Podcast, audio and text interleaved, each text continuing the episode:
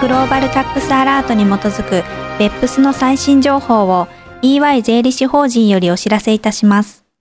今回は各国の別府ス情報をお知らせします。はじめにオーストラリアの動向です。2016年2月11日、オーストラリア財務省は OECD が2015年に公表したレポート、移転価格の結果と価値創造の整合性に関する意見を求めるコンサルテーションペーパーを発表し、オーストラリア税制の観点からの意見を求めています。具体的に取り上げているのは、次のような課題です。OECD 推奨事項の導入可能なタイミング、推奨事項の導入に関してオーストラリア税務局が示すべきガイダンス、改定は法改正と規制追加のどちらが好ましいか、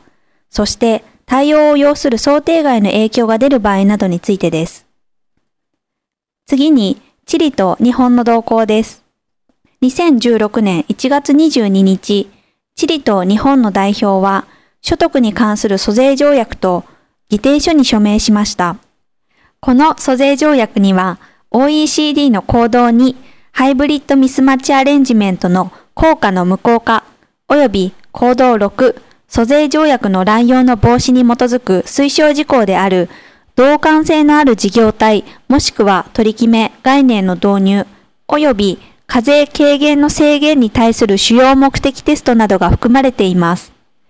また、相互協議手続きについて、強制的、拘束的仲裁制度も含まれています。最後に、米国の動向です。2016年2月9日、オバマ政権は2017年度予算案を発表しました。同時に財務省は政府の2017年度歳入案概説書を発表しています。2016年度歳入案同様、国際税務に関するいくつかの案は、OECD の BEPS プロジェクトが目標とする懸案事項に対処するためのものです。例えば、ハイブリッド事業体及び取り決め、電子商品及びサービス、並びに課題支払い利子に対処する案などです。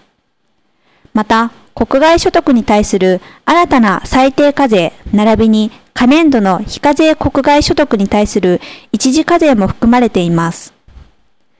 今回お届けする内容は以上です。別府スに関する最新情報は EY のウェブサイトをご参照ください。